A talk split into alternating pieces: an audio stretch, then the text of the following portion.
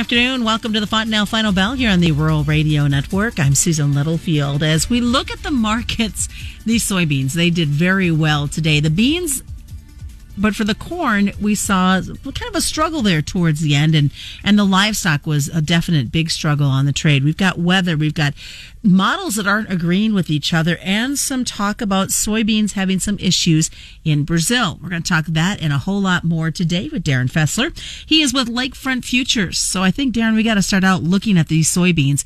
So some big moves seen for for a Tuesday. Yes, they are. You know, we we broke out of a, a of a, basically a, a, trend line that we've been been in now since uh, January. Back above that today, we did not take out that 433 high on the May beans, but we are looking up. I think there's a lot of bullish things that could still take place in the bean complex. You look at what's going on in Brazil, slow, slow harvest. Now, granted, it should not shock anybody that the harvest has been a little bit slow. The planting was delayed but we are getting to a point now where we are starting to push off that second corn crop planting, maybe outside of the ideal window. So we'll have to really watch how the progress, uh, you know, goes on over the next couple of weeks in Brazil. And then if you switch gears further south of Brazil, obviously the, the dryness in Argentina is a concern. Now, USDA pegging, you know, somewhere around that 47, 48 million metric ton. Now, a lot of contacts that I have in Argentina, they're probably going to be a little bit south of that yet. So all of that is fueling the market here. You got a positive te- technical sign here today. You got positive fundamentals in South America. You got positive fundamentals, uh, you know, domestically here with our exports. So uh, there's a lot of things looking up here now. If you can start taking out those highs on the May contract it, it's not out of question why we couldn't reach the 62% extension level near that 1480 mark here in the next uh, a couple of weeks here. Uh, we'll just have to watch this very closely. It was kind of a soft session after we made those highs, though, settled off about 20 cents. So again, we'll just have to watch this as we move forward here. And but right now, everything's looking pretty good from a technical structure. Well, from a technical side, but then when you get to the reality side on in this market. Obviously, there has been a lot of struggles uh, with weather in South America, and, and the fact that models aren't agreeing just makes it a little bit more interesting. It, it really does. Now, Argentina, the models are are in agreement with Brazil. Uh, Brazil's going to get some more rain. It, Brazil is used to getting rain, but it's, it's, it's prolonging that harvest completion. The problem where the models are disagreeing is Argentina. The GFS is showing rain. The Euro is not. The Euro is a little bit more reliable than the GFS. Argentina needs rain to finish the crop off. Um, do they get it?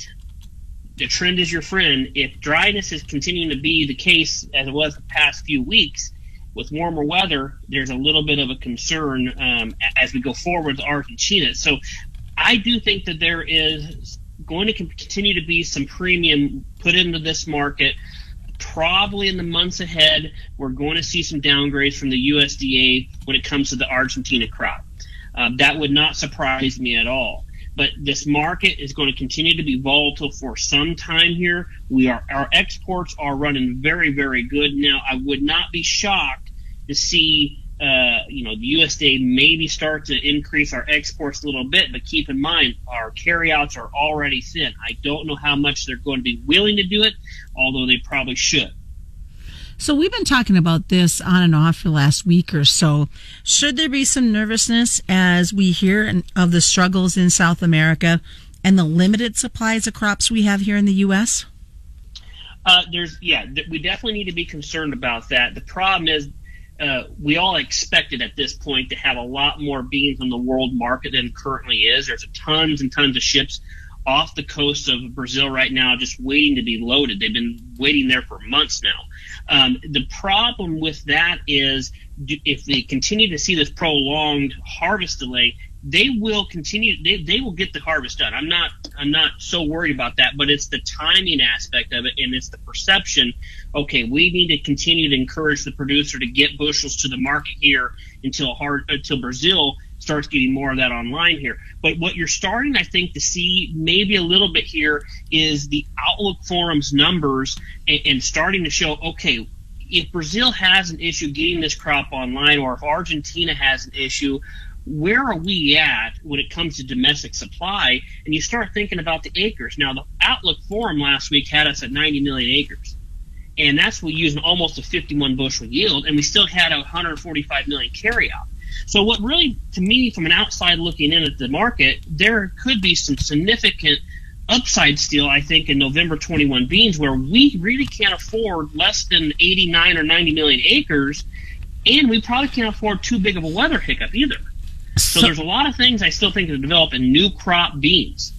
So does that put pressure on this producers? They're hearing you talk about this, knowing that heck, back last month we were already hearing the corn versus bean acreage discussion raising its head. Uh, yeah, and, and, and if you look, I, I'm still in the camp that you're going to get more corn, you're going to get more beans, but you look at the cotton side now. I know a lot of guys we don't grow cotton around here, but a lot of my clients in Georgia do. Cotton is making a really, really nice run, um, and it could get very, very explosive from a technical structure. So, how much acres is actually getting pulled out of cotton now that was maybe intended for beans or corn? I don't think very much. So where are these acres going to come from? Is that's a huge, huge question as we go forward here. March is a critical month, last minute decisions. Definitely a lot of last minute decisions. What are we seeing? And, and I want to kind of continue this conversation to the back half, but I know that South America's had those weather struggles. And, and as you talk about this Brazil bean crop, it's not doing well. No, it's not. It's just, it's more or less because of the slow harvest pace. Uh, but the yields are are are doing okay. They're a little bit behind last year, but they will they will pick up pace here as we go along here. All right, we're going to finish this conversation on soybeans and more. Stick around. Part two is just around the corner. It is a Tuesday version of the Fontanelle Final Bell right here on the Rural Radio Network.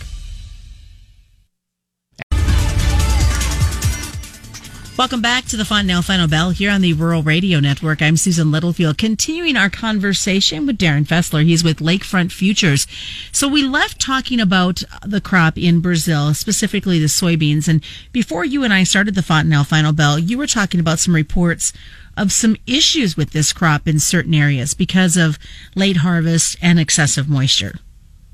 Yeah, there is in, in southern Brazil in Paraná, and you're and you're getting some of that in Mato Grosso, which is northern Brazil, but you're getting excessive rain. You're seeing some some some beans that are starting to rot. Um, some beans are starting to sprout in the pods. Um, so even though that the conditions remain uh, what we would say wet around here, um, producers there are still harvesting regardless. They're trying to get the crop out to stop from further damage. Now, you're going to probably hear a lot of estimates out there. Well, is there 130 million bushel crop out there, 130 million metric ton crop out there, or is it less than that? I'm still in the camp that we're into the 132 to 134 million metric ton crop. I, I think it's a very good crop. The, the crop is there. It's, it's, the ability to get it out now in a timely manner before there's much more damage done. Um, the other the other issue that Brazil has is a structure issue. Um, but getting that harvest uh, out and getting the beans to port here is, is probably the big thing right now at, for U.S. producers. And again, I continue to believe that these markets, from a technical structure, remain solid. Um, and I do think that these markets have some underlying um, pressure that's going to continue to, to prop up these prices. You know, makes you wonder how long until we see the, the whole port issue just adding another layer to what those in, in South America have had to deal with. Uh, yeah, it, it, it definitely raises the question. I think if you know, as we go along here, usually when Brazilian products come online, we start seeing some cancellations from China. Now we haven't seen a whole heck of a lot, if any, hardly, uh, of that taking place. So that's a good thing to see. My question is, uh, you know, let's say Brazil, uh, you know, exports four four million metric tons this month. There's no way they're going to get six, but let's say they do four well, that probably puts March exports in the ballpark of 8 to 10 million metric tons at least. Do we start seeing cancellations in March? Because we are not going to get any cancellations, uh, you know, in February here. There's just not enough beans on the market to do that. So that's a huge question because right now, if you look at where the exports are versus what the USDA is saying, we're we're pretty much booked up here. So can we see some cancellations? Absolutely. If we don't see some cancellations, we are well. Uh, the USDA is well under where where they probably need to be on our export book, which probably leaves us literally out of beans. Then what? I know that's like the million dollar question, but then what? Yeah, you well, it, with supply and demand, you you're going to have to get to the point where you start rationing demand. And you know, I with with producers all across the country, I can tell you there is not a whole heck of a lot of beans sitting in farmers' hands right now. So that makes you know these you know this summer months uh, very very interesting because I don't know how many guys are going to have beans left to sell in the summer months. If if, if there are, it's not going to be very many. So head over to the livestock side as they watch everything that's been unfolding and this constant roller coaster we've had in grain prices. Can we blame that on the lower numbers we saw in the live and the feeder cattle today? I, think a little bit you can. Keep in mind, I mean, if we have like, take, take a look at April fats, for example. I mean, from those November lows here, we we put on basically 15, 16 bucks from those lows here. So to see a little bit of a correction is not too surprising here. But you are coming up against that, you know, late October trend line, which is going to have to be watched pretty closely here. Now, if we can hold this, I still don't think it's out of question why we couldn't see 126, 130 on the April board yet. Um, I, I, still think there is really good demand domestically. Uh, export book remains strong. We're getting into grilling season, uh, you know, warmer weather. So all of this is starting to pan out a little bit, I think, for the cattle over the longer term here. Now, granted, if you look at some, the summer months, say June fast, you did not see the type of pullback you did in April day.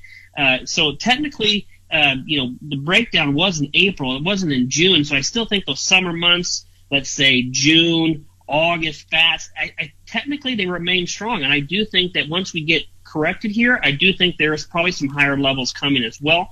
And likewise on the on the feeder board here. Now I'm not going to be overly overly bearish here, but I think you got to be a little bit cautious here. But as long as we can hold the February uh, trend line in, in feeders, I, I, think that these markets can stabilize, move back towards that 143, 145 area in time. Um, but then you start looking some of those back months. Let's say the August, September, October.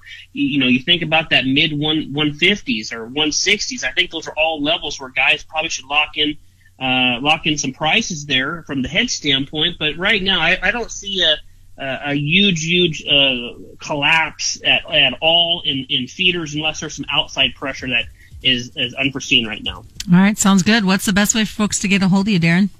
They can reach me directly at 312 858 3668. And just a reminder, commodity futures and options involve substantial risk of loss are not suitable for all investors. That is the Fontanelle Final Bell brought to you by Fontanelle Hybrids and all your local Fontanelle dealers right here on the Rural Radio Network.